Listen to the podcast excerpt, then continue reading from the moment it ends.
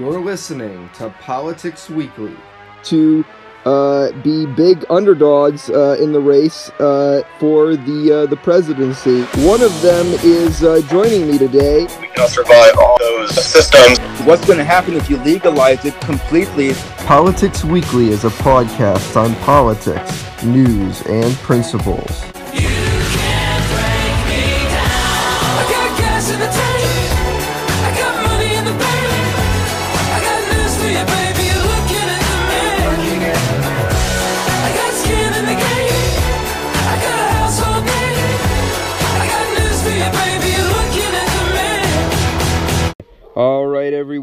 Welcome back to Politics Weekly. Merry Christmas. This is our uh, Christmas uh, episode this week.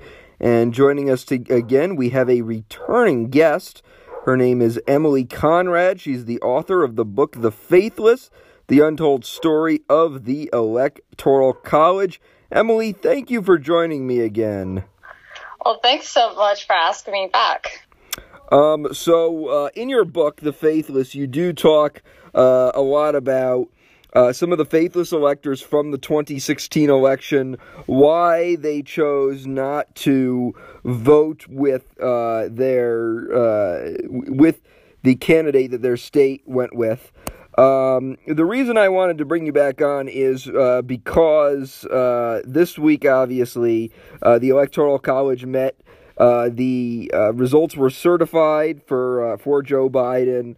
Um, we didn't see anybody break. We didn't see any faithless electors this time, uh, as compared to four years ago when we saw the most faithless electors of any election uh, in United States history. Why do you think that people didn't break this time, and why they did last time? Well, I think that there are there, there kind of been two reasons that I've been thinking about, and the first is that 2016 you had very uh, you know tightly and highly contested primary races. So, for example, every single Democratic elector um, who ended up voting faithlessly were uh, originally uh, Bernie Sanders supporters. And um, on the Republican side, um, the ones who were who also voted faithlessly may not have been uh, Trump, uh, may have never jumped on board the Trump train. Um, you know, in my book, I interviewed two Republican electors who actually ended up stepping down after saying that they were going to vote faithlessly um, after pressure from their political party and from the political establishment. Um, but uh, what a lot of people didn't realize is that these uh, many of these electors were selected as electors before it was clear who the um, who the party's nominee for president was going to be. So, I mean, you had uh, some Texas electors that still thought that uh, you know Ted Cruz had a chance. And then all of a sudden they are Donald Trump electors and may not have been so happy about that. And then you also saw that, especially on the Democratic side as well, very strong Bernie crats um, who found themselves all of a sudden as Clinton electors. So that's the first reason. Um, when I think by the, the time that the electors were chosen this time around, it was clear who they were being chosen to elect for president. Um, and so there was a difference there.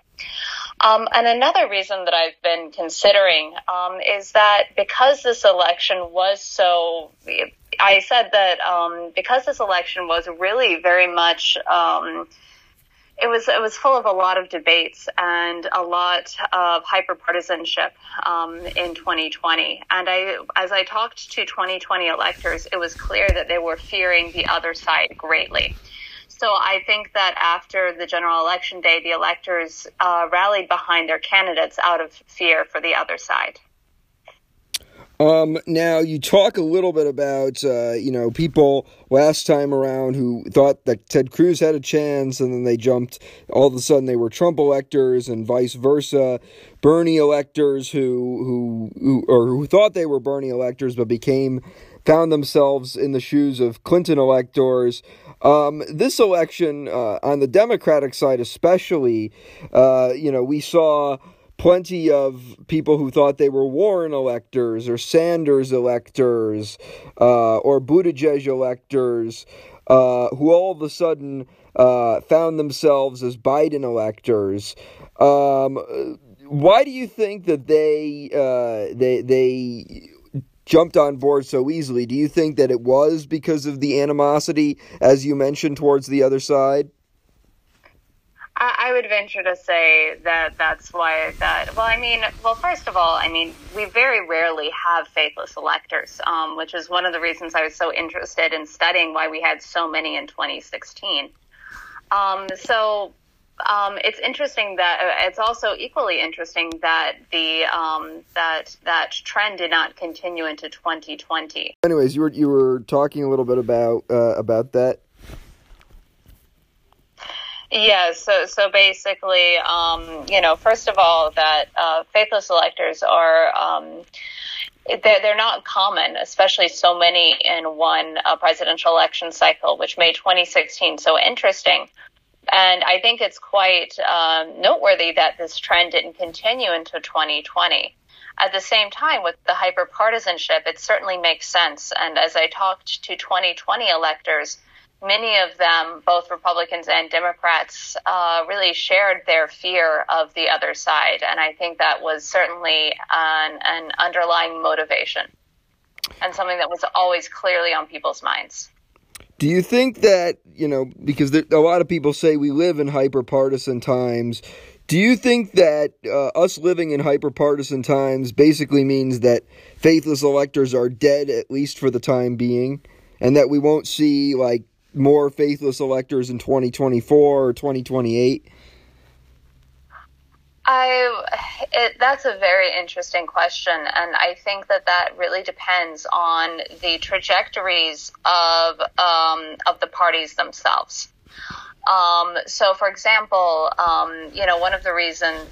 Oh, I'm sorry. I'm sorry. I just. Um, you mind if we if we start over on that? Sure, I go just, ahead. I, Go ahead.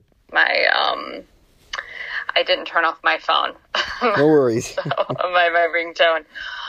Um, so as we look ahead, um, I do think that we do live in an era of hyperpartisanship where many, where people of strong political opinions are often not hearing the political opinions of the other side.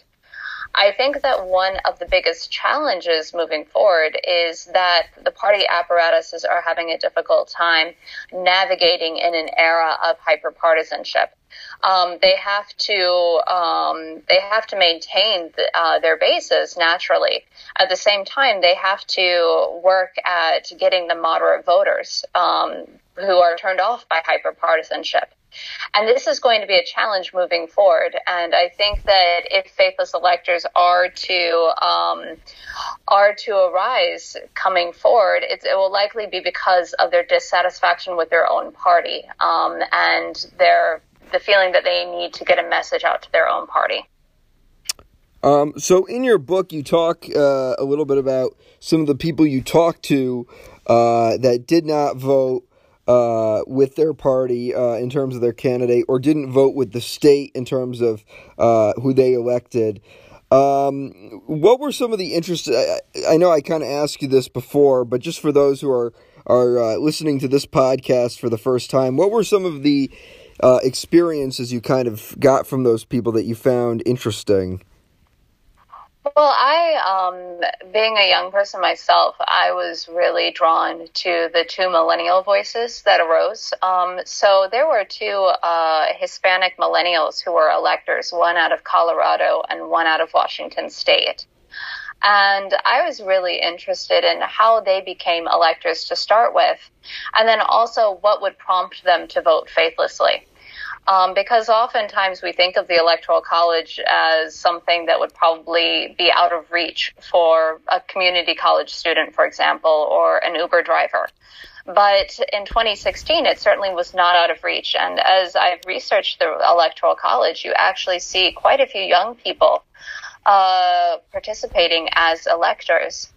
And so I was very interested in in how that happened, and also the questions that they are bringing up about the electoral college, because really, um, as we move forward in in presidential politics, what the younger generations have to say about the electoral college will really determine, you know, the the fate, the our future of uh, political elections. So I was very interested in that. Um, basically, both of them questioned why do we even have electors at all if it's just nothing but a ceremonial thing? And I think that that is a very important question that that we should be asking. Um, what is the purpose of the electoral college? And besides just the purpose of it, why actually have electors in the electoral college if if what they're to do is just a ceremonial, you know, oh, we have chosen this individual. Um, it's just so I, I think that as um, that it's very important for, for younger people to understand the mechanics of the electoral college so that we can think of what we want it to look like in the future, or in many cases if we even want it. And if we don't want it, what sort of alternative we would want. Now, I remember in 2016, one uh, faithless elector cast their ballot for Faith Spotted Eagle, and she became the uh, first Native American person to receive an electoral vote. Um, what was the thinking behind that, behind casting a vote uh, based on interviewing uh, the electors? Yes, the vote for Faith Spotted Eagle was cast by an elector out of Washington State uh, named Robert Satiacum. He uh, attended the DNC in Philadelphia as a uh, as a Sanders delegate and became very disenchanted and disillusioned with party politics at that point in time. He was one of those that was protesting outside in the media tent, saying, "Oh, um, Bernie hasn't gotten his uh, his fair shot." he returned to Washington State and became very active in um, in the in several indigenous issues, including uh, he went he and his family went to Standing Rock to protest the, the Keystone Pipeline. Um, while he was there, he met uh, Faith Spotted Eagle and, and talked with her quite a bit. And knowing that he was an elector, he began to think to himself, if I put forth a leader, um, or if I'm going to say who I would like to be president, I want it to be a leader like Faith Spotted Eagle. So that is exactly why he chose her. And he, of course, was a, a, a Native American uh, Puyallup activist. Um, so it, it's uh, it's an interesting story because if you just look at that one single vote for Faith Spotted Eagle, you might think, how did this even happen? But the backstory is actually it, it makes sense, but it also brings up bigger questions. Um, is it okay for an elector to vote uh, how they feel rather than according to their state's popular vote? And now that we are having more and more um, binding elector laws, I think that this is going to be very interesting to see how this plays out. Uh, all right, so let's move on to uh, some of the stories. Uh, so right now, um, uh, right now, uh, Mike Pence, Vice President of the United States, uh, recently received the vaccine, the COVID nineteen vaccine, which is currently being rolled out from Pfizer and Moderna. President elect Joe Biden also uh, took the vaccine. Uh, it is uh, being hoped now um, that the vaccine, by many, that the vaccine will be rolled out soon, uh, and that hopefully uh, Americans can return to a sense of normalcy after the COVID 19 pandemic. Uh, however, right now, um, there is uh, some controversy uh, over uh, the number of doses uh, of uh, the vaccine being slashed in a number of states by the Trump administration. This has led to a number of states complaining uh, about this. Uh, what are your thoughts on this? Well, when it comes to the vaccine, I mean, I'm I'm very um, grateful for all of the researchers and the people really working overtime to make such a vaccine possible, as well as everybody who are willing to go through clinical trials. And I think that the mobilization that we've had in the United States to get this far so quickly is uh, commendable. And so, you know, I you know, I'm so much wanting the end of this that, uh, of course, I'm going to always focus on the positive rather than the negative. Um, that being said, if I had gotten the, you know, the first dose of the vaccine and I can't get that second shot, I'd be very upset right now. Um, and I hope that um, that these sorts of issues can be resolved as quickly as possible because this is great news going into into Christmas, and um, I, I just hope that you know that that we can try to get past this as quickly as we can. All right. Well, let's move on to the next story. Uh, so, Wisconsin Senator Ron Johnson uh, has recently come under fire from many critics as he recently blocked a uh, COVID relief bill. Uh, which would have helped pay off mortgages for families that was introduced by a fellow Republican senator. The bill, which was introduced by Republican Missouri Senator Josh Hawley, uh, was blocked by Johnson um, as Johnson cited the deficit and fiscal conservatism. Uh, Johnson said in a speech that he would rather the economy be opened back up uh, than have uh, the uh, uh, than have money be sent out uh, immediately. Um, what this has led to him being bashed or, or received some mixed feelings from from both sides. Many people who are fiscally conservative have been praising Johnson for this decision. Uh, however, many others have bashed him.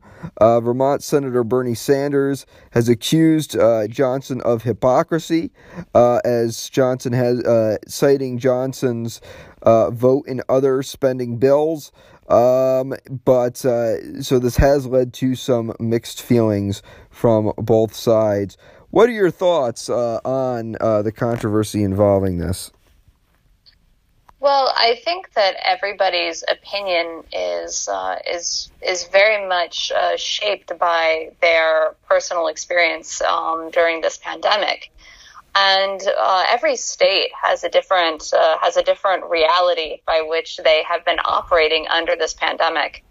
Um, for me, out of South Carolina, um, it of course it, everything reopened early. And you know out of personal experience i have a lot i know of a lot of people who even started businesses during covid.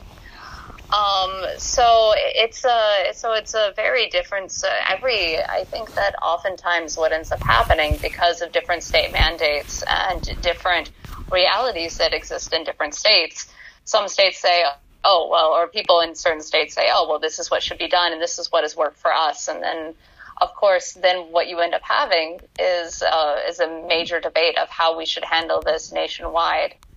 Um, and and and nationally whenever you know whenever certain areas such as the area that I'm from that I'm from and that I'm living in ha- has reopened and you know business while it has certainly been hit very very hard people are, are really working hard at trying to to build up businesses, start new businesses, that sort of thing. Perhaps prematurely, arguably, but um, so looking at moving forward, um, everybody will have. There will be many people whose uh, lives have been impacted by COVID, and who will be suffering because of COVID. Um, the good thing is, is that I think the end is near, and we're going to be getting past it as quickly as possible. At the same time, we do need to be having this this dialogue of what are the policies that we could, can put in place to help Americans get back on their feet because this has been unprecedented and there will be some level of, there needs to be some measures enacted to ensure that people can move forward in a productive way. Um, but you know, whenever you have some states that are completely shut down and you have other states that are that are open, and you know everything in between, it's very difficult to come up with a nationwide solution. Particularly, I think at this stage. Uh, all right. Well, let's uh, move on to the next story. So, uh, obviously, the rate the heat is up in the two Georgia Senate races. Uh, one uh, in the regular uh, election, where incumbent David Perdue, the Republican, is hoping to win a second full term in the United States Senate, and the other where Kelly Loeffler. Uh, the uh, the interim senator who took over for Johnny Isakson following his um, his resignation, uh, is hoping to uh, to uh, keep her seat. Right now, um, Mr. Perdue will be going up against Democrat Jon Ossoff, and Loeffler is going up against Democrat Raphael Warnock. Uh, right now, those uh, races are very heated, and they will determine control of the Senate.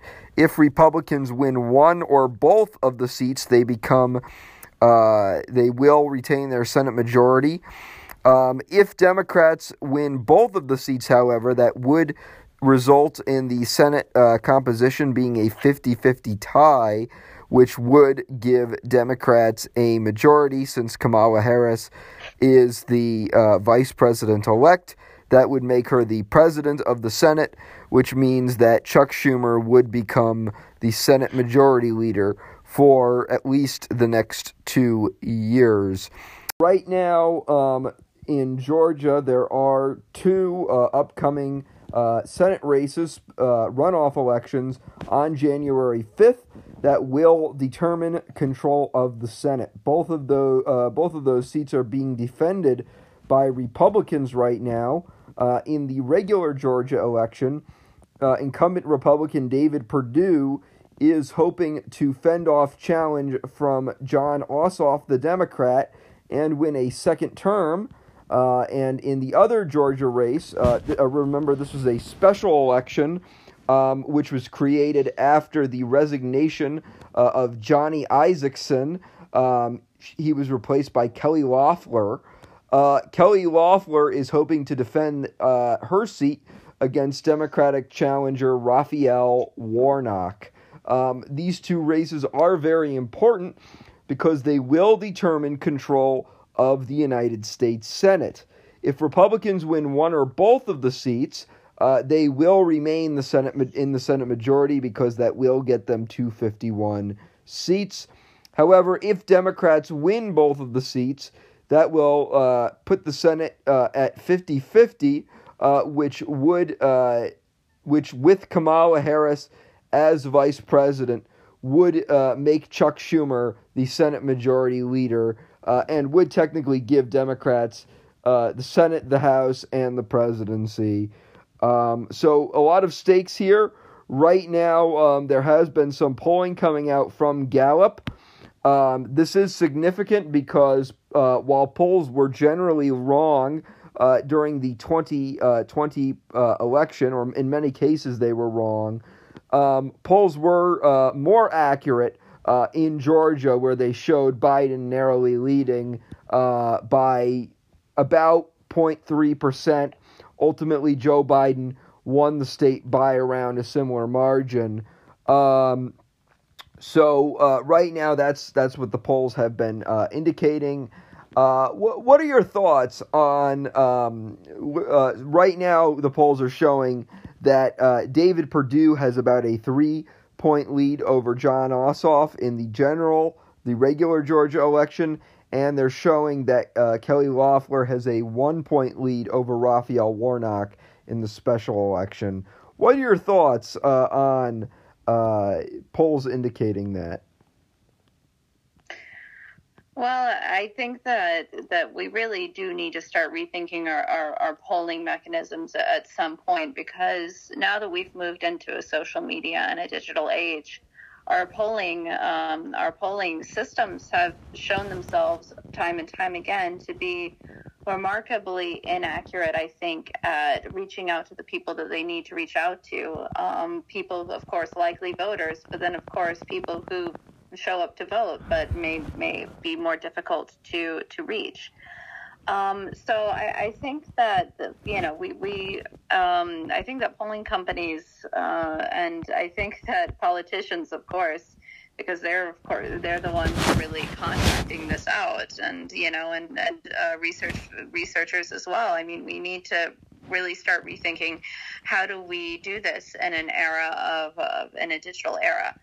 Um, so, you know, without being on the ground, it's I think it's actually very difficult to to be able to tell. Um, I think that you know, prob- very much with all the attention shown in, in Georgia right now, the, the polls may indeed be accurate.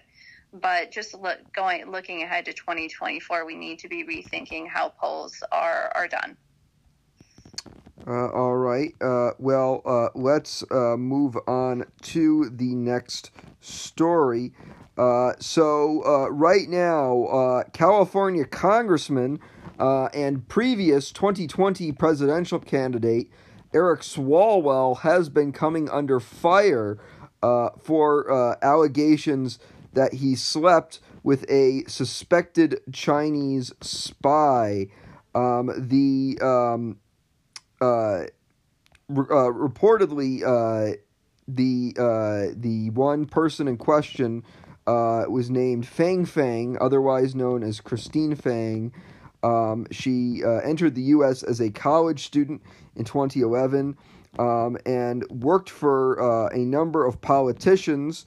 Uh, one of which uh, was uh, was um, uh, was Eric's was uh, California Congressman Eric Swalwell, as well as Hawaii Congresswoman Tulsi Gabbard, uh, just to name a few people uh, in the area. It turns out that Fang was actually um, was actually working uh, to try and gain intel uh, from the United States. However, she worked very closely with um, with Eric Swalwell, um, and uh, allegedly, uh, apparently, uh, it has been uh, confirmed that she did have sex with a number of uh, U.S. officials.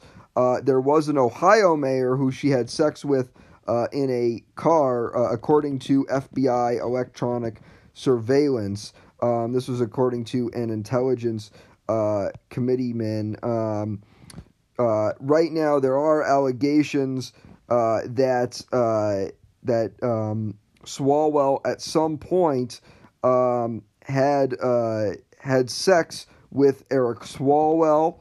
Um, this has led to uh, allegations um, uh, that that this has led to calls from a number of people for Swalwell uh, to be removed from the Intel committee uh, over this scandal. Um, according to some uh, sources, uh, Fang also uh, placed an intern into Swalwell's office and also apparently raised funds for his 2014 reelection uh, bid. Uh, so, what are your thoughts on the allegations uh, against uh, Eric Swalwell uh, right now?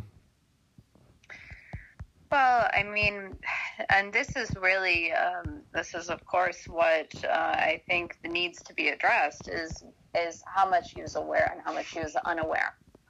Um, if he was aware, of course, then, and if he was aware of situ- of a situation, then of course we would, you know, calls to resign would be understandable. But just based off of, uh, you know, my things I've heard and things I've experienced, of course, with a, a lot of China experience. I, uh, I've lived there for, for five years. Um, a lot of these sorts of things are often caught. They often catch people by surprise, um, and they are genuinely unaware um, that this is happening. Um, I think that, um, and it's a, and it's a very difficult line to tread. I think in um, in, in the modern, in, especially in, in a modern world, to of course re, um, maintain openness and enthusiasm to to um, to engage with people of different cultures, and then of course maintain maintain a certain level of vigilance. Um, and this is something, of course, that I think that American political figures as well as American academics need to be thinking about um, because um, the system does have, um, this is not the first time that, that such a thing has happened. Um, and this is not, and it will certainly not be the last. Um, so complicity, uh, complicity, um, of course, needs to be determined, but I think that we need to be thinking for more long-lasting solutions um, about how to maintain, how to ensure that um, that politicians are not. Um, uh, don't do not fall prey to these sorts of things uh, again, which of course I know is a little bit naive for me to say, at the same time, it's important that we have this level of awareness and that we're discussing this on a national stage. Uh, all right. Uh, well, uh, a number of uh, a number of uh, Biden cabinet uh, m- uh, nominees were uh, announced this week. Uh, a few of them include uh, Deb Haaland. Deb Haaland is a current uh, is a current um, congresswoman from New Mexico. She is a Native American congresswoman. Joe Biden has announced that she will be his nominee for Secretary of the Interior.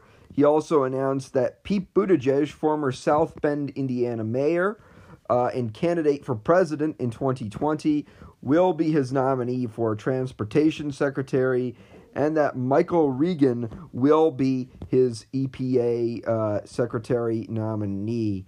Uh, Regan, if confirmed, will be the first black uh, man to uh, head the EPA. Uh, right now, the search is on uh, as uh, as we speak currently uh, for uh, the Attorney General position right now. Um, as we currently speak, um, uh, some of the some of the candidates for for the position uh, include uh, now uh, uh, ongoing Senator Doug Jones from Alabama. Uh, Jones, although he is currently the senator, uh, lost his reelection bid in November and will be leaving the position of senator on January 3rd, which will make him open to be the attorney general. Some reports have suggested that Jones is the front runner for the position. Uh, Merrick Garland, if you'll remember, he was Barack Obama's nominee for Supreme Court uh, in 2016 following the death of Justice Antonin Scalia.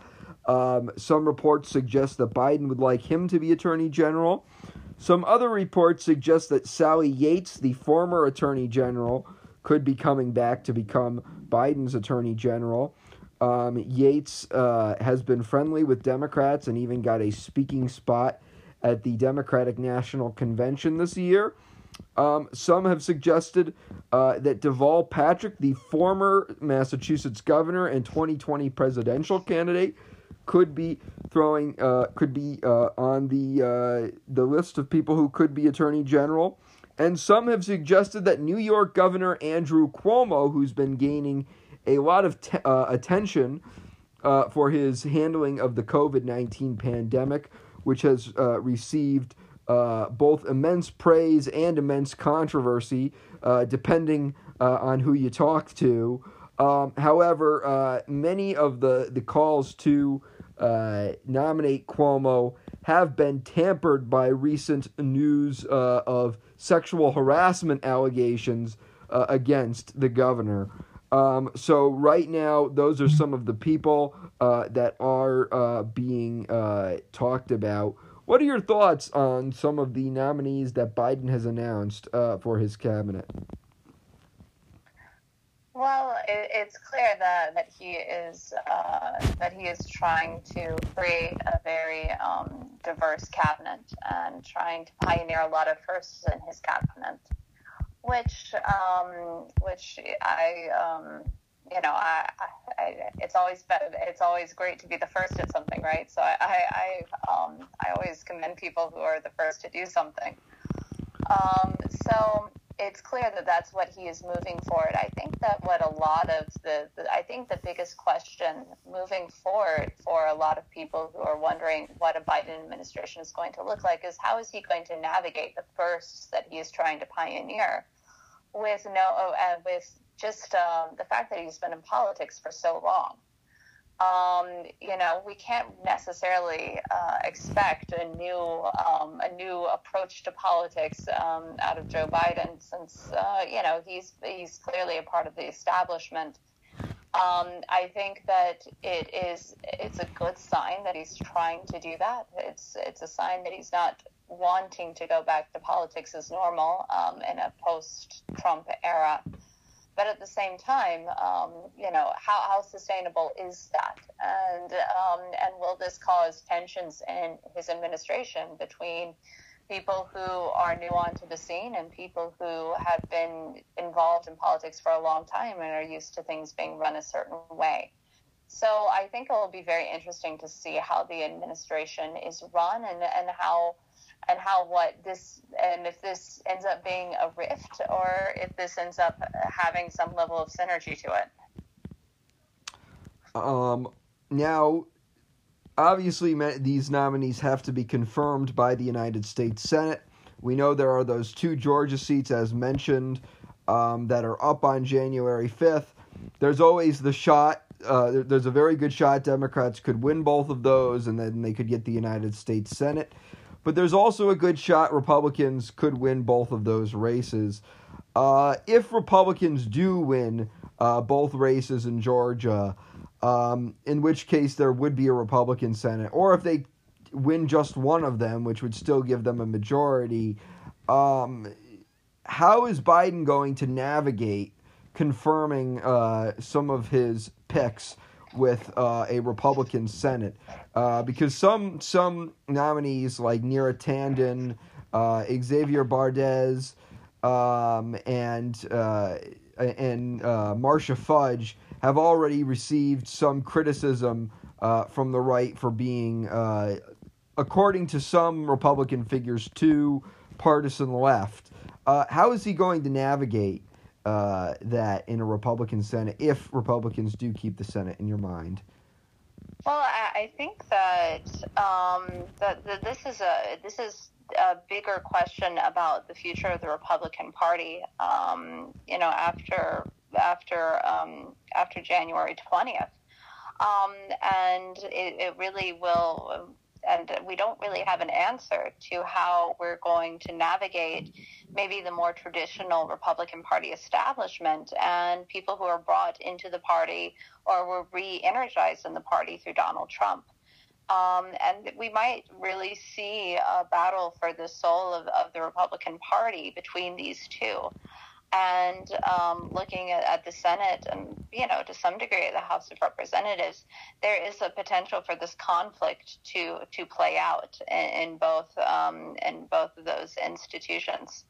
So I think that this is a is a bigger topic of you know is the Republican Party going to face a crisis of identity after you have the the void that Donald Trump will have left, um, or is he going to continue to be engaged in politics and you know contemplate getting back into it, and what will that look like? So I think that moving ahead, you know, we're kind of going into a little bit of uncharted territory, and I'm not sure how um, how Biden should should navigate that, or I don't even know how. I I don't think that even Republicans might have a question of how to navigate that. So it'll be, um, I think it'll be for, for people who are interested in watching politics. It'll be very um, interesting to see how this plays out. now do you think some of the more establishment, moderate Republicans could play along with Biden and maybe say, okay, for the sake of bipartisanship, I'll I'll vote for your nominees, or do you think they'll toe the traditional Republican line and say, no, the, these people are not uh, the type of people I want in any presidential cabinet. I'm not going to, to vote for them. Um, and if that's the case, um, do you think that leads to more gridlock in terms of uh, Biden uh, wanting to get people confirmed if Republicans keep the Senate? I, you know, I don't really have that. That uh, you know, I can make predictions, but I don't really have a strong sense of that. I, I think that there are other people who would have a better sense and who are really, really strong Congress watchers. But as I, you know, as I'm engaging with people and talking to them about their their politics, it's clear that there are quite a few Republicans who are clear uh, that while they're completely against the, the Democratic agenda, they're also wanting to, to move forward and maybe return to more of a politics as usual. Um, and how that will play out, I, I simply I simply don't know. Um, and then, and then on top of that, how are we going to deal with, with gridlock? I mean, traditionally, you know, as I say, politics as usual. I mean, that was riddled with gridlock. With gridlock. And what we've seen now is that we've seen parties, because they're riddled with gridlock, have you know have these very diverse voices coming out within the parties um, that that would allow you know voices such as Bernie Sanders and maybe some more of the progressive voices to have such a strong impact on the Democratic side, and even allow a candidate like Donald Trump, who had never run for political office, to rise up within the Republican Party. So I think that um, really, I think that we'll see a lot of uh, tension within the parties and within the and within the the politicians of these parties about what they want their party to look like, and how and um, it'll be interesting to see how they adapt to a post-Trump uh, America, or if or if Trump will come back um, you know, I say a post-Trump America, but it's very possible that, that he, he won't he won't leave um, he won't leave that uh, the, the political um, the political atmosphere. So that it will be. Um, I would love to make predictions, but I, I feel like it will. 2020 was an interesting year that defied expectations, and 2021 may be the exact same. Uh, well, let's. Uh, speaking of Donald Trump, his children could be potentially uh, looking at the United States Senate uh, in two years, come 2022, come the midterms. Uh, right now, there have been some reports uh, that Donald Trump Jr., the son of Donald Trump, the eldest son of Donald Trump, could be looking at a run for uh, U.S. Senate in Pennsylvania in 2022. Uh, in 2022, uh, incumbent Republican Senator um, incumbent Republican Senator uh, Pat Toomey will be retiring, uh, which makes this already competitive race even more competitive as it will be an open uh, seat in a uh, in a state that Joe Biden carried. Uh, also, a state I should note that uh, was carried by uh, Donald Trump uh, t- uh, four years earlier, both narrowly, both narrowly, both times. So it will be competitive. Um, in Florida, Marco Rubio is set to run again for the Senate, and he could be a contender in 2024 for the presidency once again, but he may have to face some challenge uh, from uh, a fellow Republican, that being Ivanka Trump. Some recent reports saying that the president's daughter could be uh, uh preparing to primary Rubio in 2022. Uh, but right now, uh, the one Trump relative who seems to have taken the most steps uh, towards a run is Laura Trump, the president's daughter in law. Uh, reportedly, Laura Trump is already taking the steps to file uh, to run in the North Carolina Senate race. Uh, right now, Richard Burr uh, will be retiring in 2022 in a state Donald Trump narrowly carried um, making that race uh, all the more competitive. Um, right now, it is looking like that will be a competitive race, uh, which could, uh, which uh, which Republicans may need to defend. It looks like Laura Trump is taking the steps uh, to run there. Uh, what are your thoughts on some of Trump's children and his daughter-in-law preparing? To potentially run in key battleground Senate races in 2022?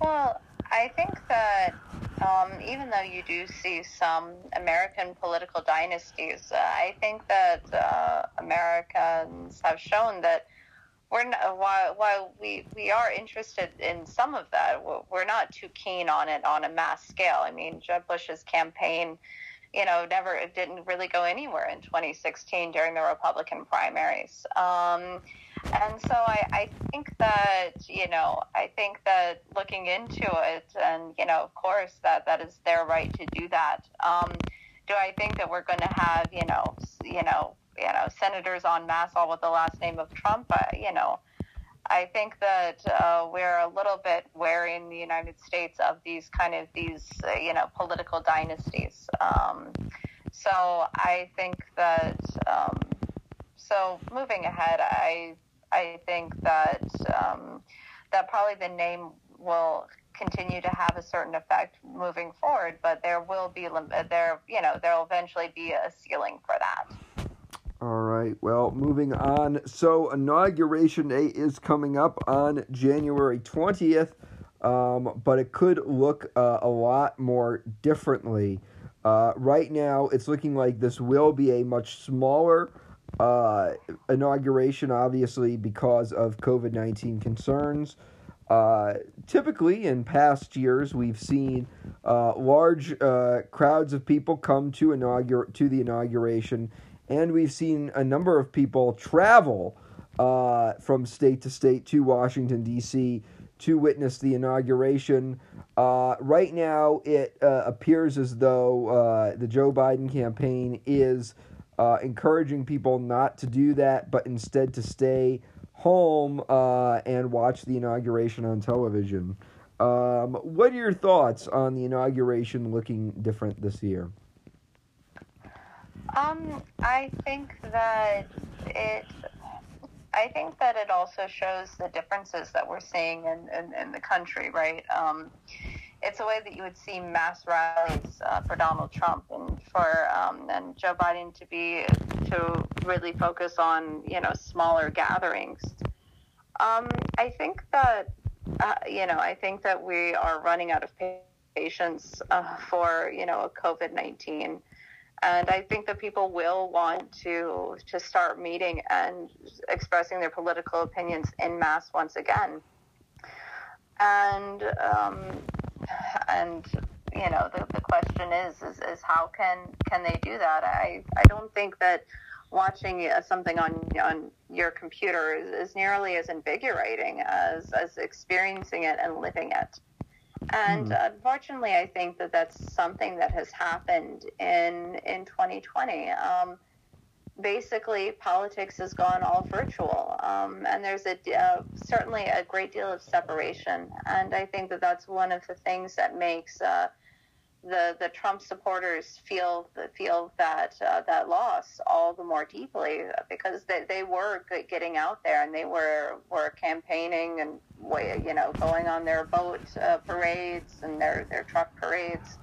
And really they they they went virtual in a certain way but they also kept it very much and you know like mom and pop politics you know going around and driving around and showing their support um, and I think that moving forward, I think that virtual politics may, while it, it makes sense in a digital, digital age, it does lead to a, a great deal of separation between a person and their um, and the political figures that they associate with, and also with, with government in general. Um, so I hope that that this is not a trend that continues. I hope that politics will will become something once again that people get engaged with um, and that they show up to things and that they, they're involved physically because that does make a big difference and um, and I think it probably makes a big difference for the candidates as well. All right. Um, and uh, I want to move on to the next story about Alexandria Ocasio uh, Cortez. Uh, there has been some controversy amongst some as she was recently tossed up uh, for a role on the Energy uh, Committee. Um, this has led to a number uh, of controversy. Many progressives have uh, called foul on this. Uh, many who are not fans of the Congresswoman uh, have been celebrating. Uh, what are your thoughts on this?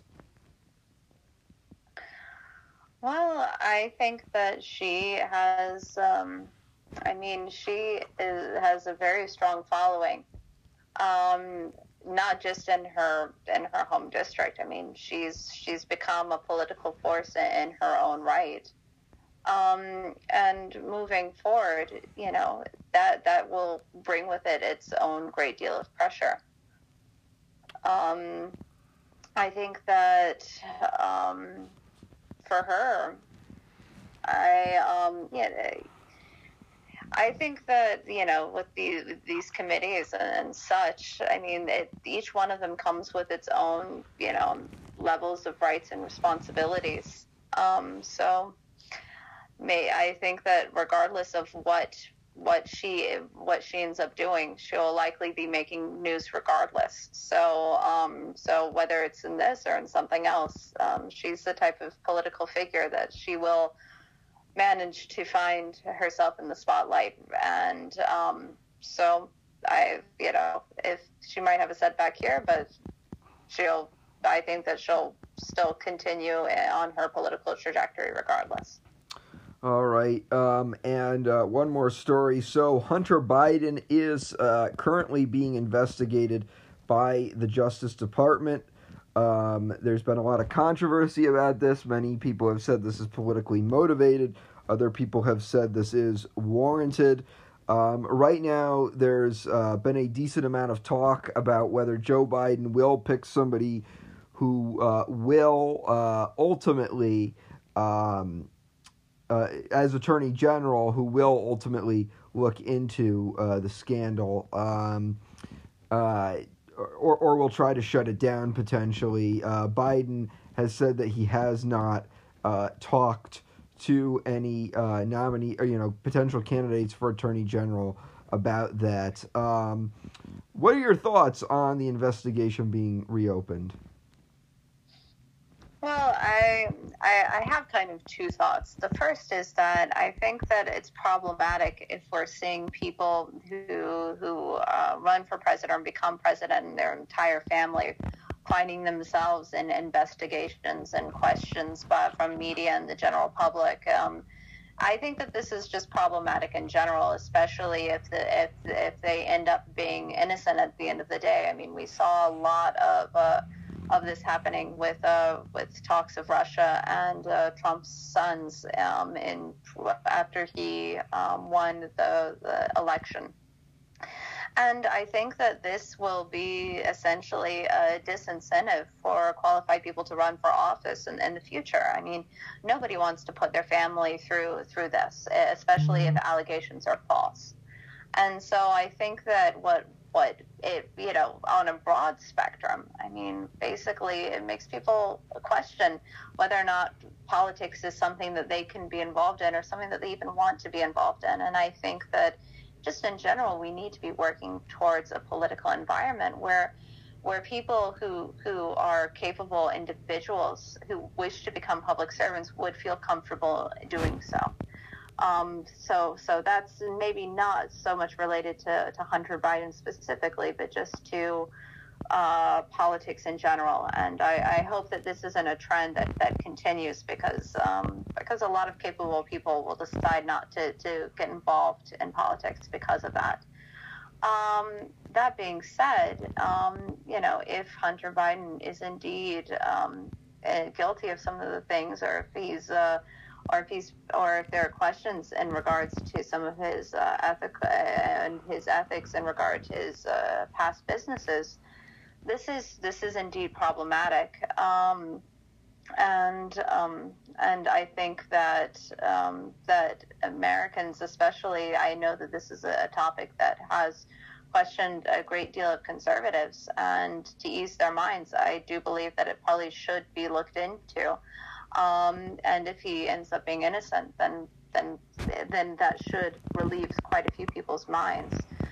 Um, but just looking ahead, I guess the biggest question that we're faced with is that if places of political power are just are are mecha, are are basically ways of uh, I guess I don't want to use the word nepotism; it's too strong of a word, but you know, I mean, we need to hold our political figures and and our and their families to high standards. Um, of course, maybe sometimes we set them to too high of standards. But moving forward, I think that um, that I mean, political families need to realize that Amer- Amer- the American people do want to hold them accountable. Um, to certain standards and certain uh, business standards as well. And I think that that should be, you know, I think that that should be understood just in general. Um, you know, I mean, we don't want to have a country uh, of corruption. We don't want to have a country where people are are using their positions of power or their families' positions of power to take advantage. All right, uh, Emily Conrad. She's the author of the book "The Faithless: The Untold Story of the Electoral College." You can buy it now on the Amazon store. Uh, Emily, thank you again for joining me. Thanks, and I hope that you have a Merry Christmas. You as well. Uh, before you go, do you want to tell people where you can be found on social media? Yes, for sure. Um, I'm on Twitter and Instagram um, at Emily C. Conrad, and I also have a Facebook page for my book, which is called The Faithless Book. All right, thank you. And everybody listening, have a Merry Christmas or a Happy Holidays, uh, whatever you choose to celebrate.